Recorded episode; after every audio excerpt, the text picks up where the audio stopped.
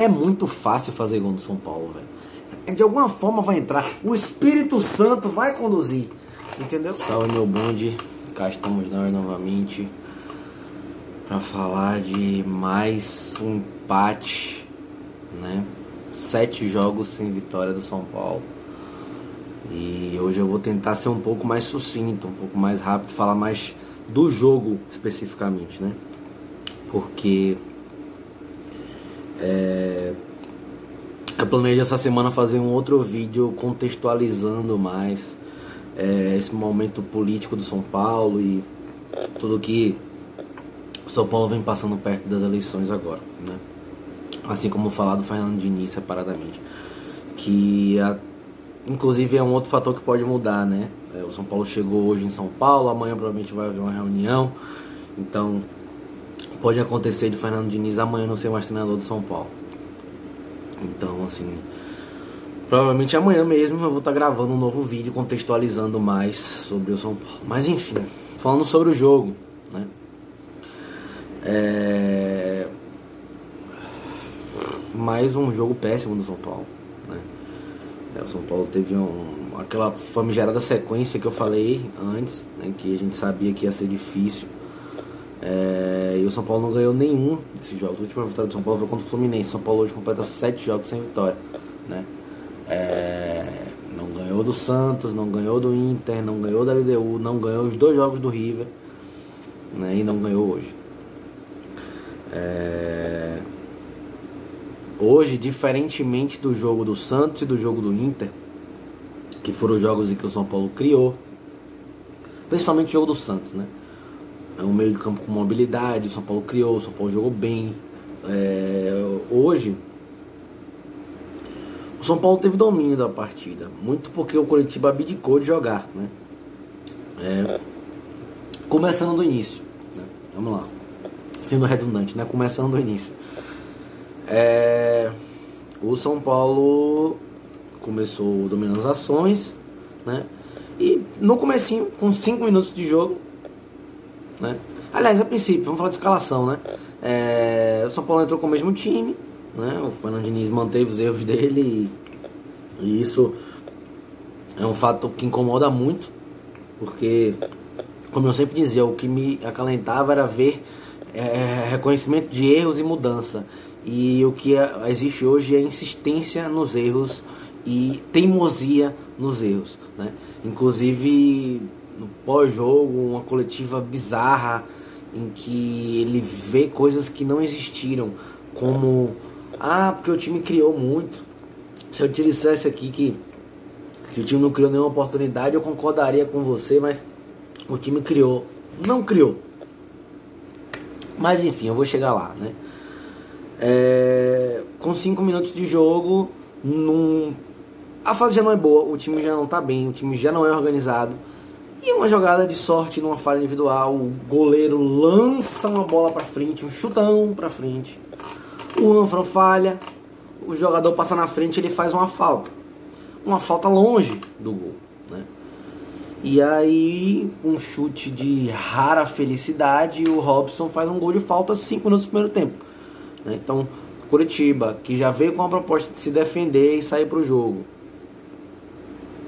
É faz o gol com 5 minutos, passa a jogar o tempo inteiro atrás da linha da bola. Então o São Paulo passou a ter o domínio, porque o Curitiba abdicou de jogar e tentou fazer alguma coisa, mas não conseguia criar nada. Era impressionante. Com 15 minutos do primeiro tempo, o São Paulo já estava rifando bola na área.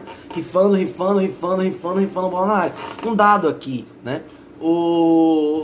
Na partida inteira, o São Paulo é, fez exatos 44 cruzamentos na área. 44 cruzamentos na área. Desses 44 cruzamentos na área, só foram certos 7 de 44 cruzamentos, só 7 foram certos, né? E desses 44, 19 foram de Reinaldo, sendo que o Reinaldo só acertou um. Um! É absurdo. Né? É absurdo. É, é, é, Aos 15 minutos do primeiro tempo, o São Paulo já estava rifando bola na área. Rifando na área, rifando bola na área, rifando bola na área, rifando bola na área. Porque não criava nada. Para ser justo, a única oportunidade que o São Paulo criou foi aos exatos 37 minutos do primeiro tempo. Que foi uma jogada trabalhada, o Reinaldo é, conseguiu fazer uma tabela, entrar, tocou no meio, Gabriel Sara perdeu uma chance até relativamente clara. Né? É... A única jogada trabalhada do São Paulo, talvez no jogo inteiro. No jogo inteiro. Volta para o segundo tempo, ele tirou o Tietê, porque não tinha necessidade de marcação, o time estava todo para frente, o Curitiba estava todo jogando lá atrás. E ele botou o Vitor Bueno, mais um homem no meio, tirou o Pablo, que novamente fez um jogo péssimo, horrível. E você nota na cara do Pablo o, o abalo, a, a, a, o quão esses caras estão assustados. Porque, enfim, as feições do Pablo eram de derrota, de. sabe? Enfim. E aí no intervalo ele fez essas mudanças, mas mais do mesmo. O São Paulo continuou tendo a posse, tendo domínio, porque o Curitiba abdicou de jogar. E o São Paulo tentava ser é, dominante, mas só cruzava a bola na área, cruzava a bola na área, cruzava a bola na área, cruzava a bola na área, cruzava a bola na área, cruzava a bola na área, porque não conseguia fazer nada, não conseguia armar nada, não conseguia fazer nada, né? Ressaltando, São Paulo teve dois gols anulados, né? Sendo que o primeiro foi questionável, questionável, porque né? Segundo a regra, o braço não conta, e aí ele tava o tronco todo na mesma linha, só o braço na frente, então teoricamente não seria impedimento, mas ele deu. Enfim, eu não vou justificar erro de arbitragem, até porque o São Paulo não merece que justificasse erro de arbitragem. O São Paulo poderia ter feito três gols, poderia ter ganho o jogo, como teve a chance de ter ganho o jogo, mas não criou nada, né? No primeiro lance, o São Paulo fez um gol, esse, esse foi no lado num lançamentão rifado que o Pablo chutou, o goleiro defendeu, o Luciano pegou o rebote. E no segundo foi um outro cruzamento buf, na área que o Luciano ganhou, o goleiro defendeu e o Brenner fez um rebote, né? É, então assim, nada criado, né? O São Paulo poderia ter feito esses dois gols, poderia ter ganho 3 a 1, que seja. Mas a partida continua sendo catastrófica, horrível, sabe? É, não tenho que falar muito hoje de defesa, porque o São Paulo não foi exigido defensivamente. Eu tenho que falar hoje de ataque, de criação, de, de concluir jogadas. E o São Paulo não concluiu, o São Paulo não criou nada. O São Paulo o tempo inteiro rifou bola na área, rifou bola na área, rifou bola na área. E definitivamente só fez o gol porque teve um pênalti a seu favor.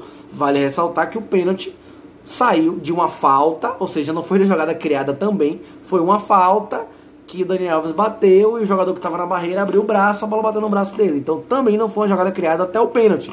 O pênalti surgiu uma bola parada. Né? Então talvez se não fosse o pênalti, o Paulo empataria esse jogo. Né? Então, assim.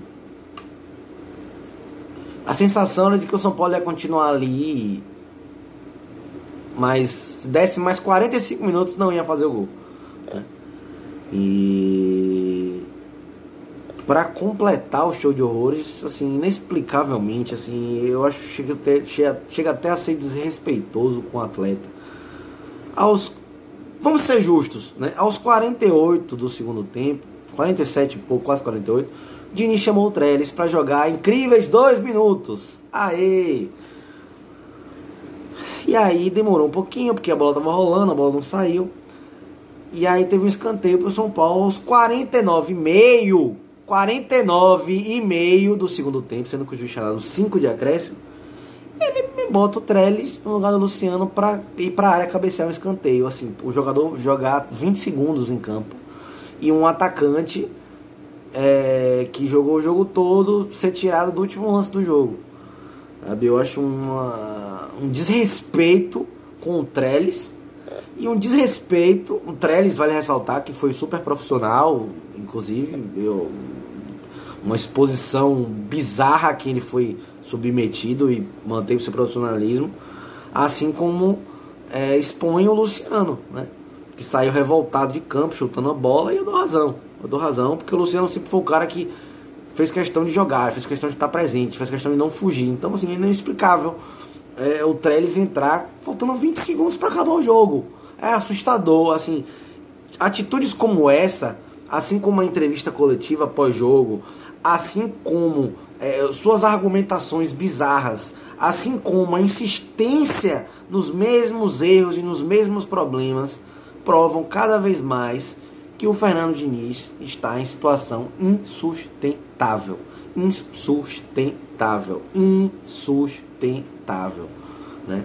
São Paulo tem problemas. São Paulo talvez só mantenha Diniz por ter esses problemas em relação à eleição, em relação à política do clube, que eu posso me aproximar essa semana, provavelmente amanhã. Né? O São Paulo tem uma eleição daqui três meses.